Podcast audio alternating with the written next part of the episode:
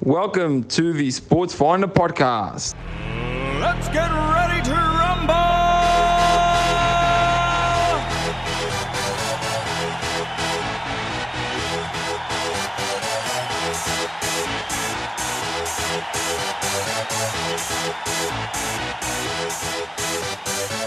Y'all ready for this?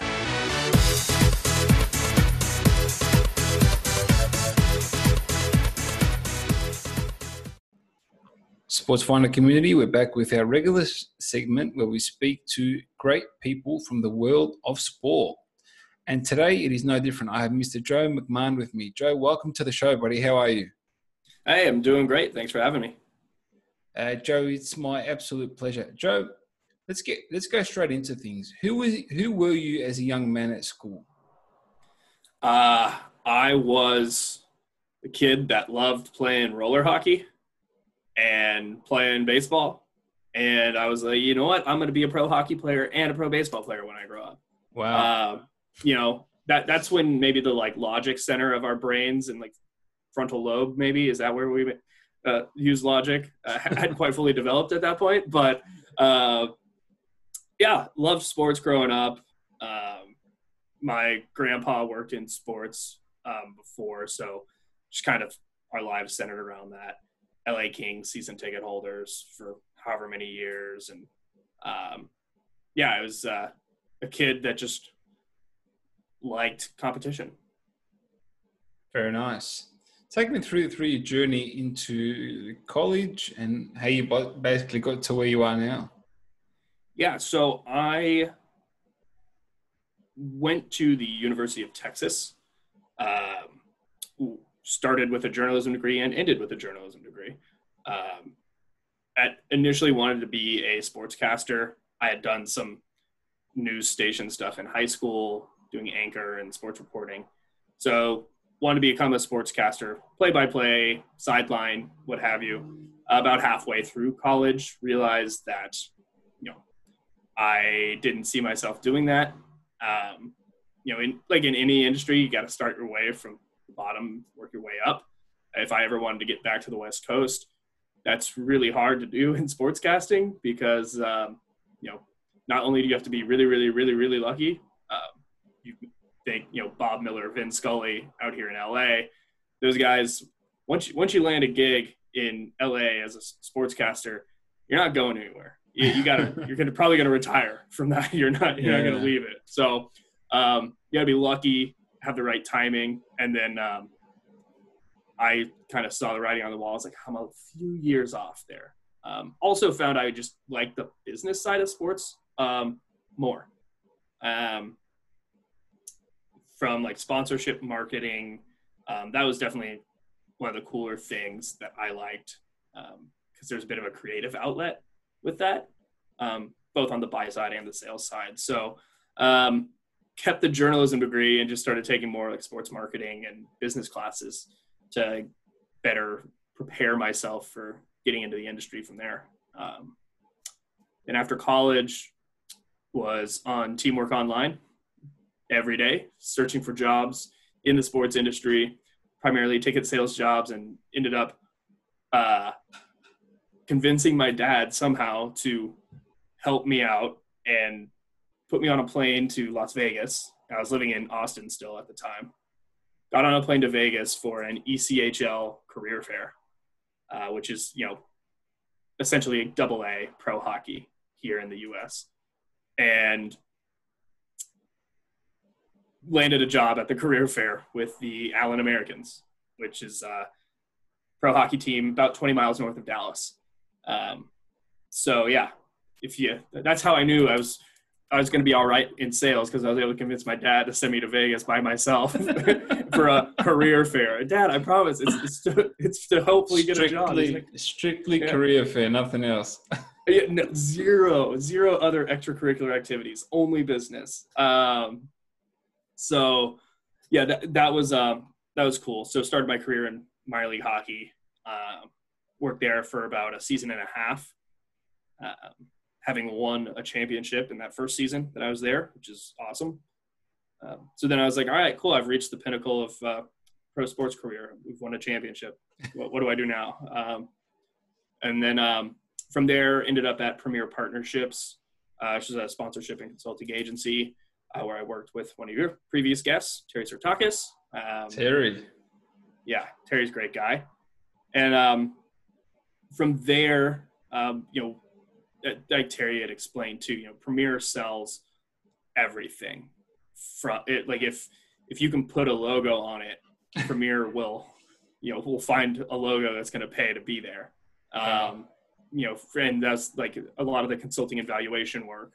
Uh, you know, kind of leads to that type of thinking. And um, you know, when I was there, you know, we were selling everything from the LA Chargers to the South Beach Wine and Food Festival uh, to the DFW and LAX airports. Um, and we had just brought on a client, Allied Esports, to help sell the naming rights for their venue in uh, Las Vegas, which is now the HyperX Esports Arena, which I had initiated the conversations there with HyperX and then another deal with uh, Newegg. And that was kind of how I got my first taste in esports. And while that was definitely more of like a venue partnership structure, um, you still absorb a lot. And then I think once you have a little bit of success in esports, your name starts to get tossed around. And just like the sports industry, as you know, it's very small. People know people, and um, got referred. Ended up an esports organization in May of last year, and then um, joined Evil Geniuses in April of this year. So that's that's the sh- the medium length story of how I got to where I am now. Wow. You, you pointed out sponsorship. Um, I've had a few uh, partnership uh, managers on my podcast, and you know, there's always names that pop up uh, about the partnerships that they develop, the sponsorships they track, so on and so on. I mean, to the to the normal person, to to the to the actual student who is looking from the outside in. I mean, that's some of these names that we see on stadiums and thing and um and teams and so on. They're huge, right? Like, how how do you initiate these conversations? Like, how does that process happen? Like, where do you go? Do I find people in, in, in the newspaper, LinkedIn? Like, how does that whole process happen? That's something that's really, really intrigued me personally. And how does someone like Premier Partners or is it Premier Sports? Premier partnerships. Premier Partnerships. How do they build an, a database big enough to put a logo on anything, as you as you as you said? Um, yeah, a lot of times it's networking. Um, you know, I'd be lying if I said it was all based on value and how good the salesperson was. Um, leveraging top to top relationships is helpful. Um, you know, sometimes it, it is just like cold calling. It is a cold email um, stating a very appetizing case as to why a brand should partner in whatever you know property you're selling, whether it's a team, an esports team, a league, a stadium, uh, what have you. So um, it's a lot of repetition, a lot of non-response, but um, you know, it, and it's also sometimes just luck. Like, Just happens. the har- yeah, the, the harder you work, the luckier you you're you are, right? So, um, but being able to, to put a case in front, uh, sponsorship especially, uh, it's much more of a nice to have marketing spend versus a like must have marketing spend, which would be categorized as like digital, programmatic, paid social stuff that is you know very like low funnel, um, easy to measure your ROI. Whereas in sponsorship, how do you measure someone's preference for a brand because there was a cool activation at a game they went to? Mm. Hard, hard to do, right? There you go. So that makes it an even tougher sell. Yeah. well, uh, we I- I've used the term return on objective before, not return on investment. wow. Uh, you know, get people thinking a little bit differently. Uh, because yeah, when you're asking for hefty six-figure, seven-figure investments from brands, uh, they definitely want to understand how it's going to benefit them and uh, being able to build that case and reach their, you know, overcome any challenges the brand has, uh, help them reach the objectives or goals they've laid out. That's the most important thing. It's just building around what they actually want to do and not just throwing in nonsense. You personally, what uh, could you recall a time where you signed up a brand and your yours your deal made a huge difference on their on their business? Um, Just you know, you know how they say the Super Bowl. If you get a Super Bowl out, it takes you two years to go back to normal business, almost like double double your normal business for like two, ye- 18 months or two years. Like something like wow, like that. uh, yeah, I don't have any like off the hand case studies that um, I could talk about. You know, deals at like the minor league level. You know, that was just as simple as like if I could get ten people to go to this ice cream sandwich shop across the street from the arena because we were dropping their coupons from a blimp that flew around the arena during intermissions, like that's a success. That's having an impact on their business. Um, whether it was the there's a re- restaurant chain in Texas called Pluckers, which Yeah. if you're ever in the area, you should definitely attend. Uh, 32 ounce beers. Uh, yeah, it's, uh, so Yeah. if, if that's your if that's your style, but um, you know, getting people when we score a power play goal to go to Pluckers because now they get five free wing coupon when they walk out of the arena. You know, di different ways to look at how it impacted their business, or did it just make them more prominent? Did it make them a leader when you know bringing HyperX into that Allied Esports family, uh, which eventually ended up in a, naming rights deal? It's kind of like a, a two-part process. Um, you know, how did that naming rights establish HyperX as a leader in um, gaming peripherals and audio? You know, when, when their logos on the side of the Luxor in Las Vegas and everybody flying in and out of that city is going to see their logo. That's that's impactful, right? But it, that's harder to actually measure. You know, True. you True. can do your out of home valuations and like, ah, that's this many impressions and you're getting this value on it. But you know, I think at the end of the day, it really is like, who who was it that says like, brand is what happens in your mind when you see a logo, right? So how, how does it affect their brand? And that's going to be different for every person that you ask. Absolutely, absolutely. How, how have you seen the industry evolve and change since you first entered it? Uh, Are we talking like sports industry as a whole? Um, Pa- partnerships, sports? partnerships, Oh. and sponsorship. uh, brands are getting smarter now, um, and that's really kind of started as I was entering the industry. There wasn't that, and, and maybe maybe that's not true. Maybe they've always been like that, um, but definitely like marketing analytics with the rise of social media and paid social marketing. Um, you know, when Facebook's able to give you this hyper targeted audience, you know, you're like, hey, we're looking for 27 year old guys that live in the South Bay of LA and um, have attended a LA Kings game before or like the LA Kings on Facebook, right? You know, how there, there's going to be very, very specific people. So, um, in the conversations I have, brands are always looking at like, okay, who are your fans, right? And not that that has hasn't been the case, but they're definitely getting more strategic in how and who they partner with. You know, like for example, like with Evil Geniuses, we don't have a large female audience, but we do have like platforms within our community, like a, a podcast called Live Proud, which is a like diversity and inclusion initiative for us, and that's going to have more of a female following just by the fact that it's entirely female hosted um, um, or female identifying. And you know that is a way for us to still like silo an audience within this primarily like 80 20 male female demographic Well, there you go.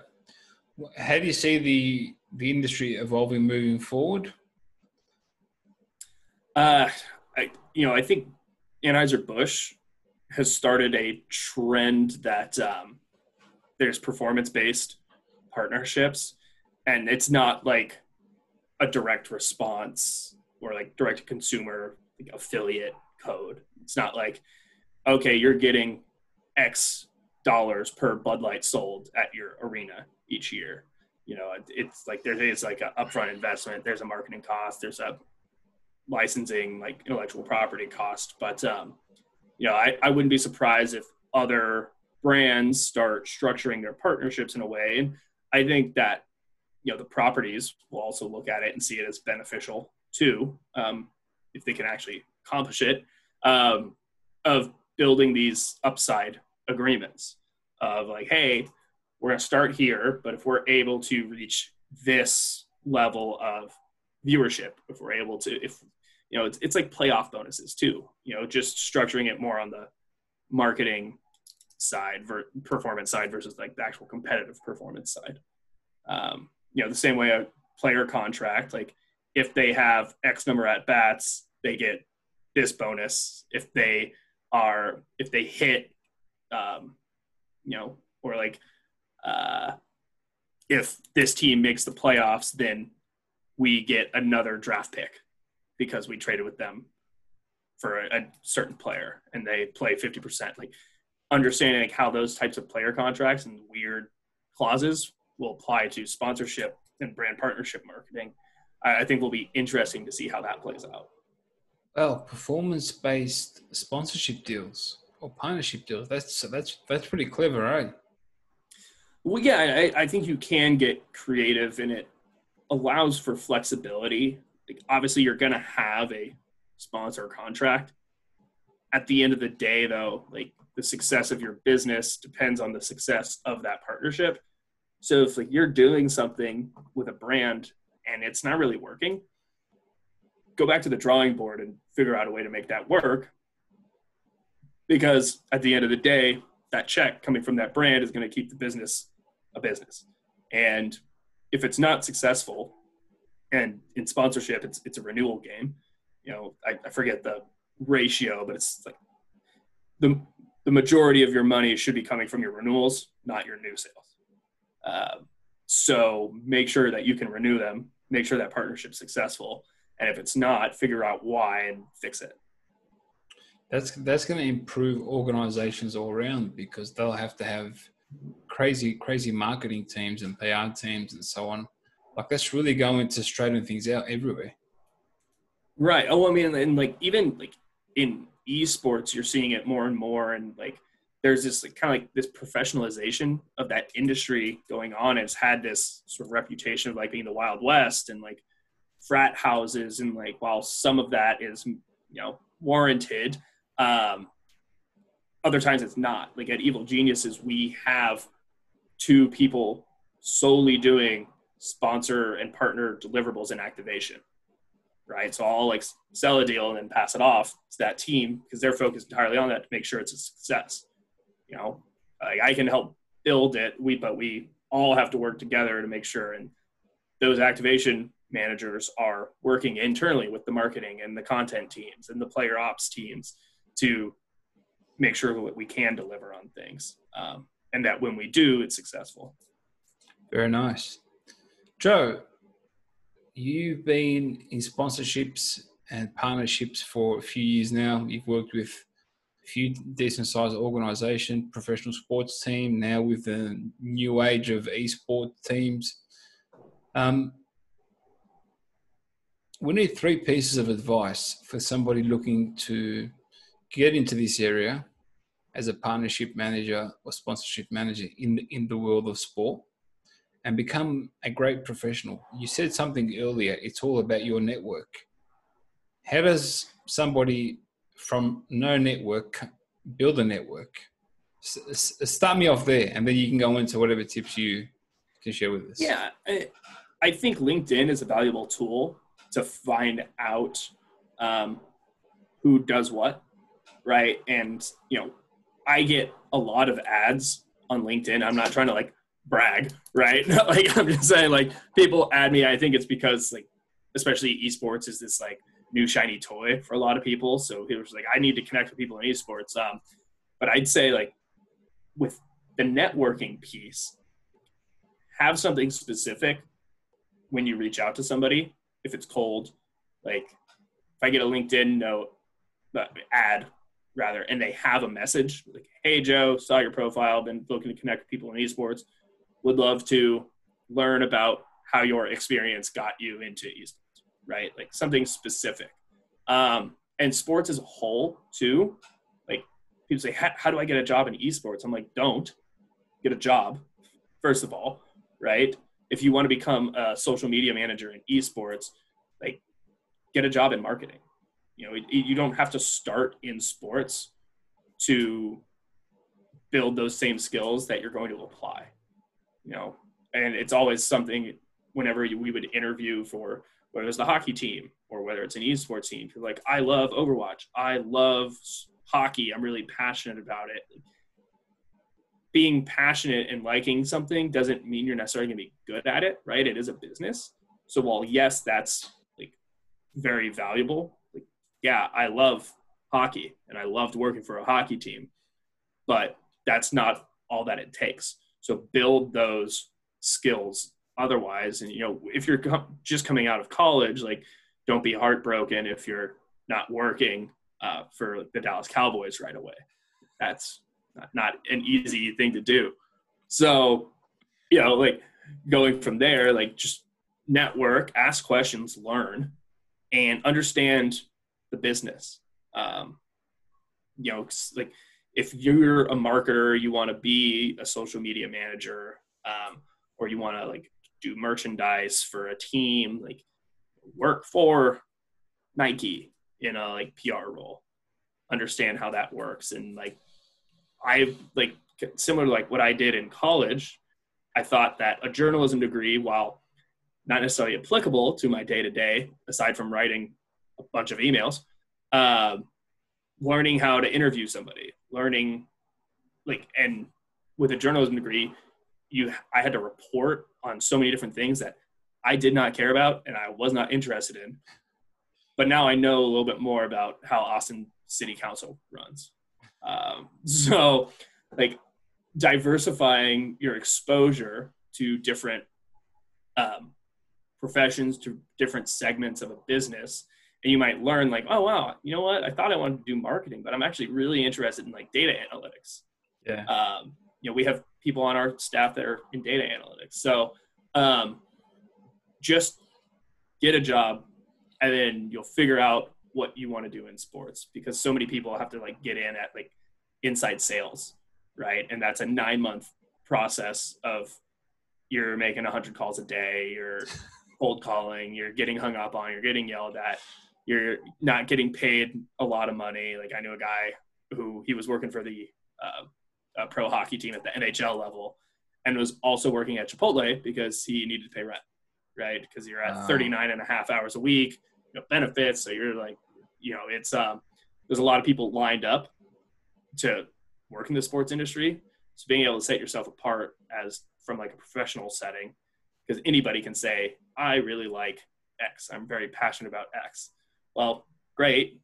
We are all are. What else you got? You know, so that, that'd be my like one, that was like probably like three or four pieces of advice wrapped up into one. Um, but I also it's just like be a good person, be honest with people, like have candid conversations and like probably much to my superiors dismay like if i'm trying to sell a sponsorship and it's very obvious that we aren't a fit i'm not going to try and push that i'm going to be honest with them be like hey yeah you know what i if i were you i would look into this um, you know gary vaynerchuk love him or hate him you know he says you know give without Loving. expectation yeah Loving. right yeah. so yeah, he, he's definitely an acquired taste. Uh, I know some people are just he's polarizing. That's how you know somebody's probably doing something right. Yeah. Yeah. And so, um, you know, giving without expectation, right? So while it may not result in a sale, if I can become a resource for somebody that down the line, you know, they're like, hey, Joe recommended we do this and didn't try and like push a sale with us. you know, I'm gonna, you know, I like working with him. Um, your personal brand is just as important as, if not more important, than whatever brand you're working for or selling or trying to sell. Wow, there you go. Some uh, interesting insight from the man himself, Mr. Joe McMahon. Joe, um, thank you very much. You've shared a ton of insight with us today. You've been amazing. Lots of tips for the young ones who are looking to build a career in sport, and um, uh, and some real advice, as they say. You know, real life advice that many of us don't hear too too often, and we we should be hearing hearing more of. Before we wrap things up, where can people get in touch with you online? Uh, I am at Joe McMahon IV on all platforms. Um, Twitter and LinkedIn are probably the best for professional connections, I'd say. Instagram is, uh, it is what it is. so, uh, uh, yeah, you know, LinkedIn, uh, feel free to reach out. Leave a note, though. Uh, ask, tell me why you're reaching out so I don't just click the X, and go about my day. Ladies and gentlemen, Mr. Joe McMahon from Evil Geniuses, thank you very much for joining me on the Sports Finder podcast. Thank you for listening to the Sports Finder podcast. We'll catch you on our next episode. Y'all ready for this?